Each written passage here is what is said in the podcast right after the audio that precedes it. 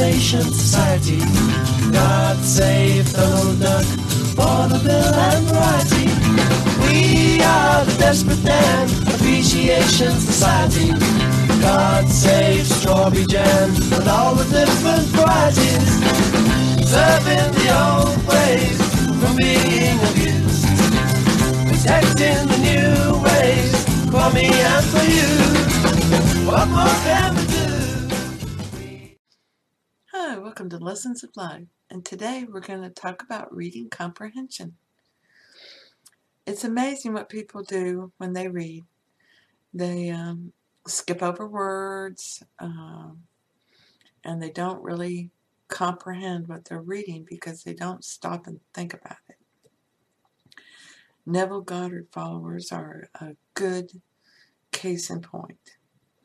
You know, they will read uh, how to do sats on the subreddit and not really go read Neville's work, or if they do, they just skim over it and don't realize the important piece is silence, going to silence.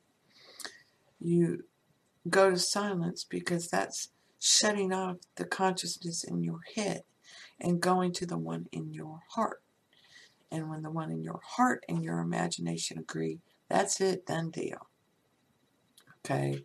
But your imagination will dig into your purse, your subconscious, and pull out your beliefs and present your desire to you wrapped up in your beliefs. And that's so, as Neville would say, you look back on the bridge of incidents and see how it came. And then you start forgiving those people for being like that because they gave you this gift.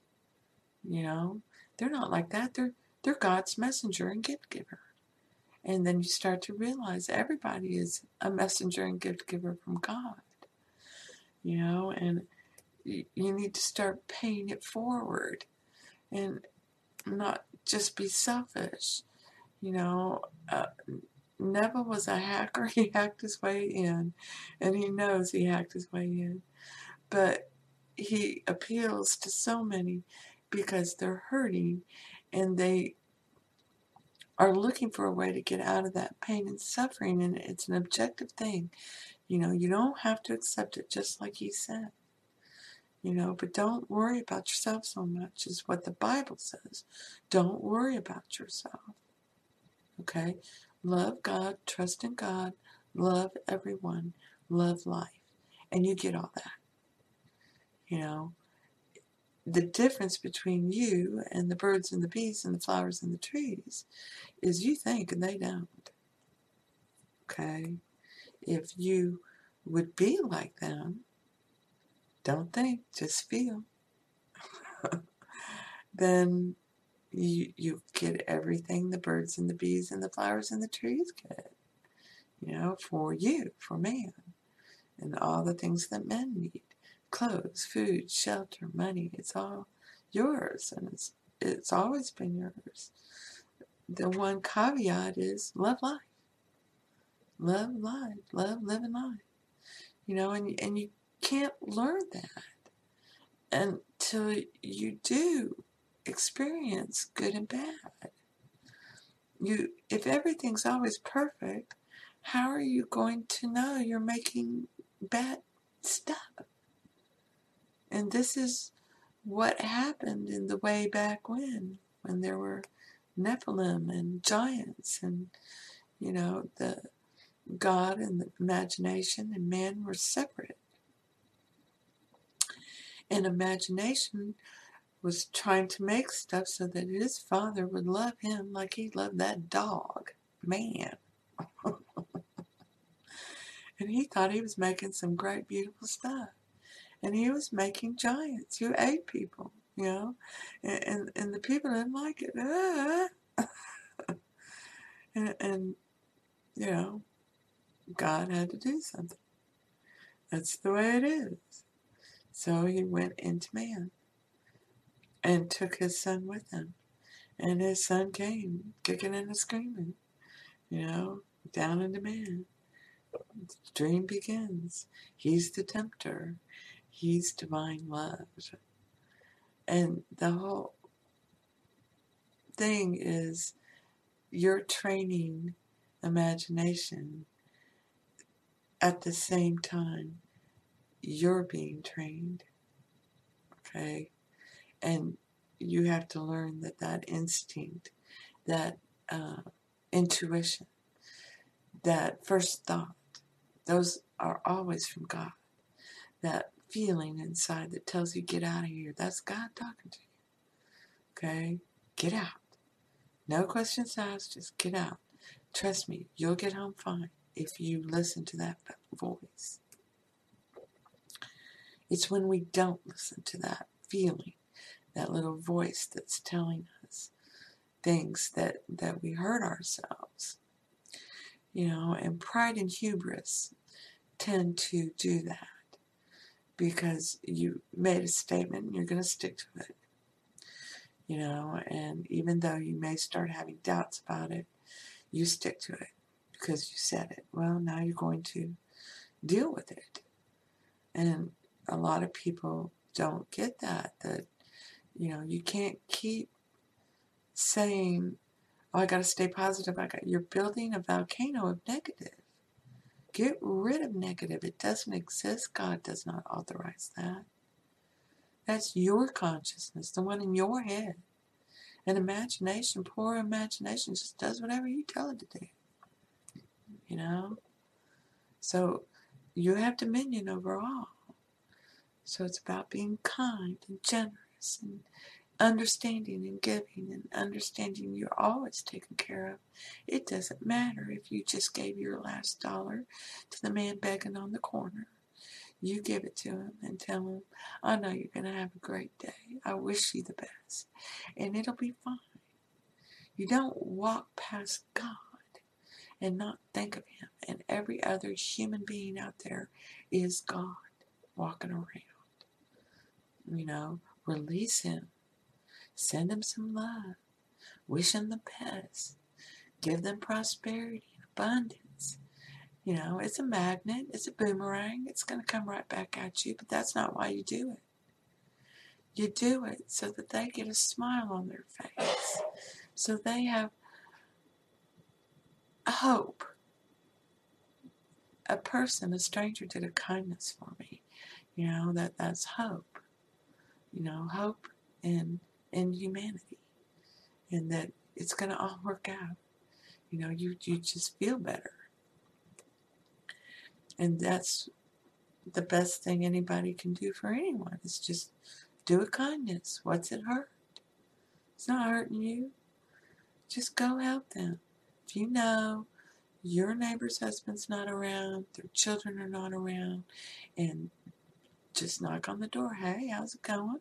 Need any help? All good? You know? Especially after uh, enduring catastrophes like hurricanes and freezes and stuff like that.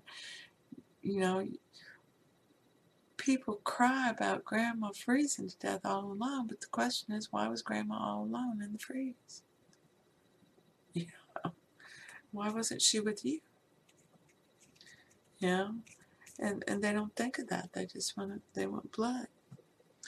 And that's what we really have to stop doing. And, and that knee jerking and instant reaction, you know, that has to stop because that's that's what gets you in trouble. You're running around in the one in your head, not the one in your heart. So one of the beautiful things about the ultimate mental diet is it writes it for you. It does it for you.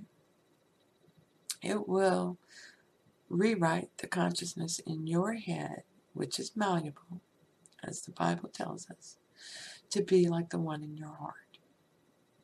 It will do that. But you have to do it, and you have to persist in it, and you'll start seeing things happening before you know it. And it's really great. So understand that it's it's not just your thoughts. You know, um, people tend to think you, you know, LOA teachings that um, you vibrate money by thinking of money. No, A vibration is a feeling, and the frequency is what the image is and what you're thinking about it. Okay? So if you're thinking about money, but you feel bad about it, you're keeping it away. If you think about money and you feel good about it, then it's coming to you. It's not a special frequency about money. It's you're thinking about money and you feel good about it. You love money. It's a medium of exchange. You love having more than you could possibly imagine using. You love that. That's financial security and you love it. You love spreading it around. Here, go get some stuff.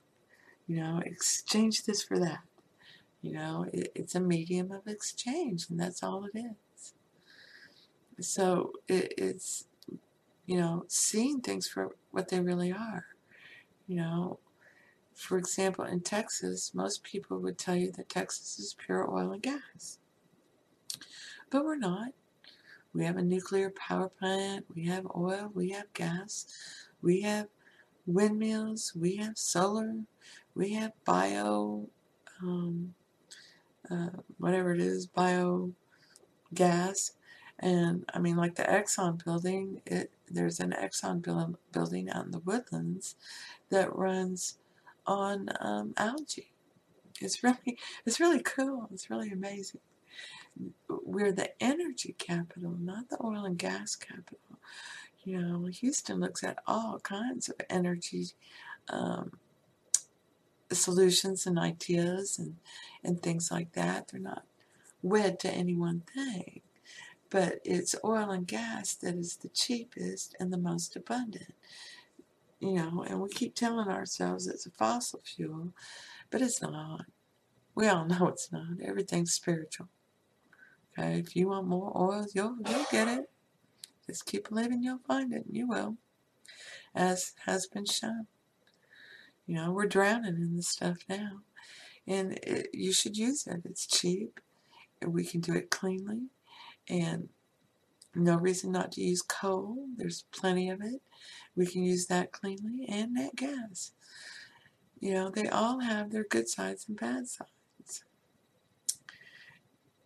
the ideal energy would be to, you know, circle back and do what Tesla was doing, which was, you know, just pulling energy out of the the ground and out of the sky and sending it out wirelessly.